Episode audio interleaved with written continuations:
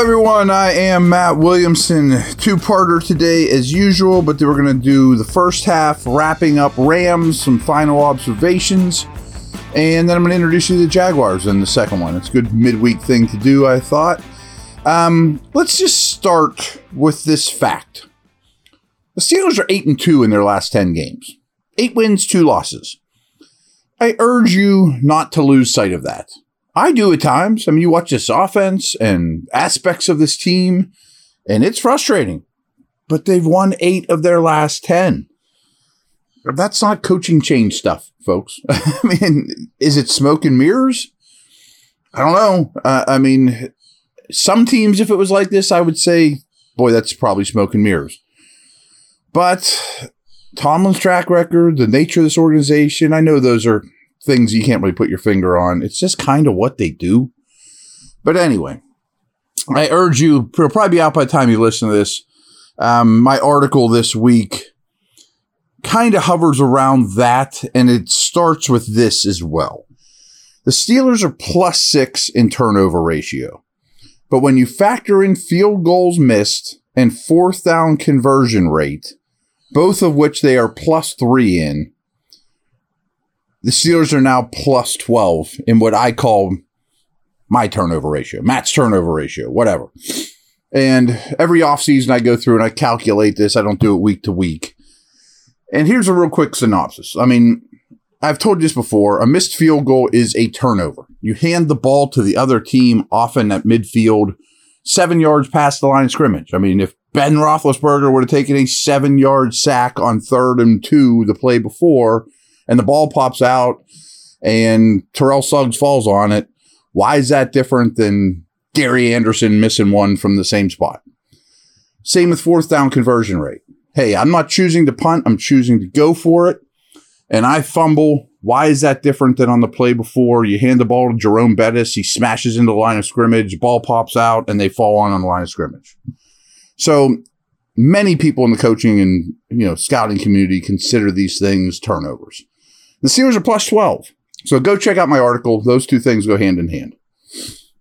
All in all, I thought the offensive line played quite well. Dan Moore was really surprisingly good.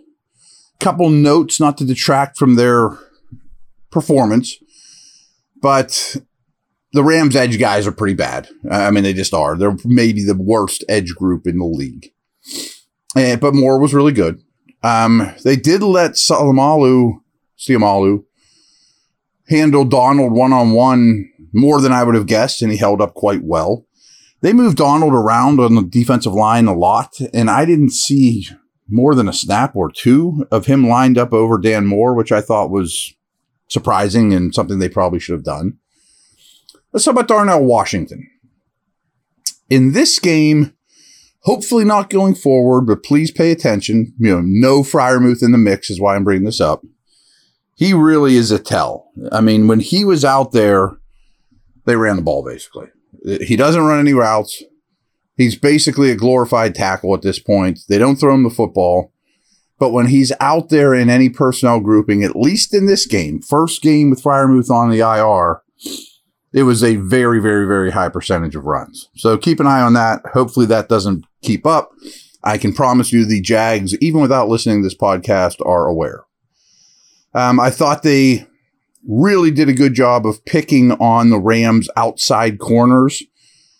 Whether I know a lot of you are aware of the Pro Football Focus Witherspoon um, good grade. Well, he wasn't good in this game. I mean, he looked like they picked on him without any hesitation. Did a really good job attacking those corners outside. I would have liked to see more middle of the field passing, but that doesn't detract from what they accomplished against those outside corners of the Rams. I guess while we're talking former Steelers, um, Dotson, the guard, he does have a very good pro football focus grade coming into this game, and he played well. So maybe he's better as a Ram than he was a Steeler. I never thought he was terrible here, but he's been a success story for the Rams, which I you could take as boy the Steelers are idiots. Why would they get rid of him? Um, I wouldn't go that far. I thought he was an obvious trade candidate at the time. I was impressed with the rookie defenders Herbig, everyone remembers his sack. Great energy guy. Benton, again, had a real strong performance. I would still like to see his snap counts increase. Can't wait to see him next to Cam Heyward at times. And I thought Porter was their best corner. So, future's bright with this draft class, especially the defenders from this game. You know, I kind of mentioned Washington. Jones didn't play on offense. But those three, Porter, Benton, Herbig, I thought all performed quite well. Um, speaking of the secondary, I think it's time to replace Sullivan, uh, and they kind of did. We'll get to. He only played 22 snaps. I'll get the snap counts here in a second. I wish they could replace Wallace, but Porter can only do one thing. He can't do can't be two starters. So I think it's going to be Porter and Wallace on the outside, Peterson in the slot, give or take. Hopefully, to me, that's your best uses of corners. So defensive snaps, 68 possible snaps. Minkah played them all. Kazee played 58 and Neal played only 17. So much different than usual. Those two were not in any sort of rotation. They played a lot of nickel with five defensive backs on the field instead of six, and that directly hurt Neal's snap count without question. So Kazee got the bump over Neal clearly. Makes sense. I mean, he's a better player. But speaking of corners, Peterson played 67 out of 68 but was moved around. Porter played 53, pretty good. Wallace played 49. Sullivan played 22. Pierre was out there for two, which I didn't notice on first blush. The linebacker rotation was also a little different in this game. Again, a lot of nickel, a lot of two linebackers on the field, but it was Holcomb and Alexander out there. Holcomb played 56, did leave for, leave for a brief stint with an injury. Sounds like he's fine. Alexander played 47. Roberts only played 19. So a real high percentage of three corners, Minkah, Kazee, Holcomb, Alexander as your back seven in this game. Just game specific. On the edge, Watt played 57, Highsmith played 53, Golden for 14, Herbig for 12. Great ratio. Perfect. Love it. The D line, Ogunjobi led the way with 49. Adams had 46. It's amazing he logs as many snaps as he does. He's a big nose type, but he plays well. Leal, 23. Benton, only 19. I want to get to the bottom of that. I would like that number to be 30, 40. Watts, 17. And quietly, for two weeks in a row, two games in a row, Watts has really contributed well with, you know, you know, 15 to 20 snaps, 17 in this game. But keep an eye on him. I mean, he's an easy guy just to brush off, but he's been a good player of late. Um, this was interesting to me as well. The Steelers funneled first read targets, which I don't cite that stat a lot because I'm not sure whoever's charting it is 100% dead on. And basically, what they're doing is where does the quarterback look first? But 70% of the first read targets were to Pickens and Johnson. And if you look at the target share, that reflects that. That's why I brought it up. That they really went out of their way. Back to what I was saying about attacking the outside corners. In the passing game, they wanted the ball to go to Johnson and Pickens, kind of like the Rams do with Nacua and Kupp. Their playoff odds went up 10% after this win. And that also has to do with, you know, the Bills lost and things like that. Chargers lost, but they're up to 56% chance of making the playoffs right now. You know, and that factors in who they play in the future, et cetera, et cetera. Again, not exact, but I mean, I'm citing this from somebody else only the Falcons' chances increased more this weekend. And Atlanta won a division game in a bad division. So that makes sense. So they went up 10%. Uh, quick break. I will be back in a moment to tell you about the Jacksonville Jags.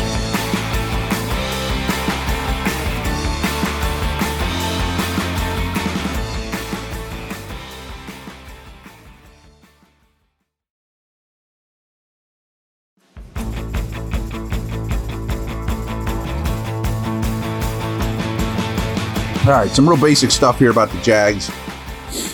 They have yet to lose a road game. although one of their road games was in London.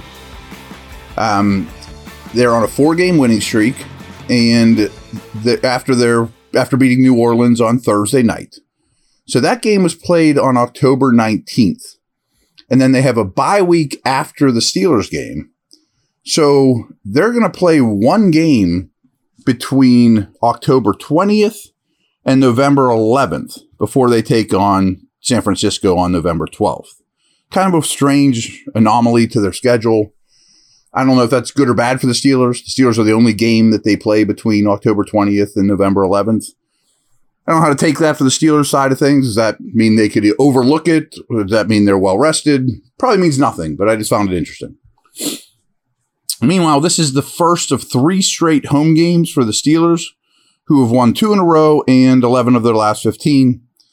Pittsburgh only has one home loss this season. Strangely enough, the Steelers don't play a game outside of Pittsburgh or Ohio in their next seven games. Think about that.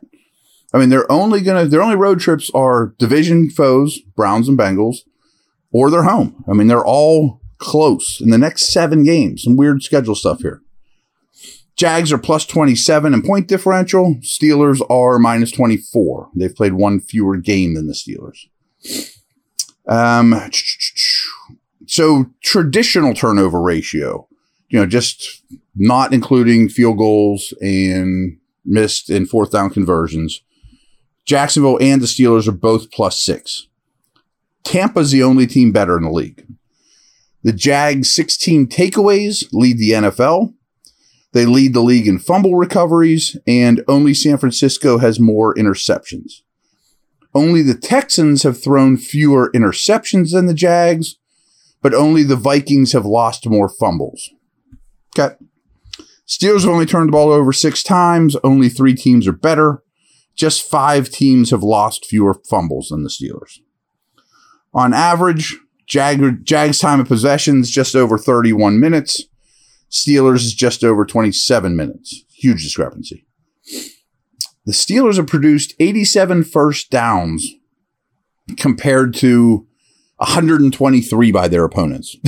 so Steelers have allowed their opponents to produce 123 first downs. They've only produced 87. Yet they have a winning record. Steelers opponents have 36 more rushing attempts than the Steelers this year but 366 more rushing yards. Their opponents have 1.4 more yards per carry. Jacksonville, meanwhile, has run the ball 49 more times than their opponents. The Steelers' opponents have also run 61 more plays for 649 more yards than Pittsburgh has produced on offense. Jacksonville's opponents have been penalized 47 times for 443 yards while the Jags have committed just 33 penalties for 242 yards. Huge discrepancy in their favor. They've gained 10 more first downs via penalty than their opponent. So, over the course of the year, they've been granted a first down via penalty 10 times more than they've given it up, or 10 more times than they've given it up. Steelers are also good here. They're plus 15.2 yards per game in the good column even though they lost the penalty yardage battle last week by 36 yards, some dumb stuff, obviously, but they are still per game gaining a little over 15 yards per game via penalty. So that's very good. Hidden yardage. Go check out my article, it'll explain some of that even more. Over and out.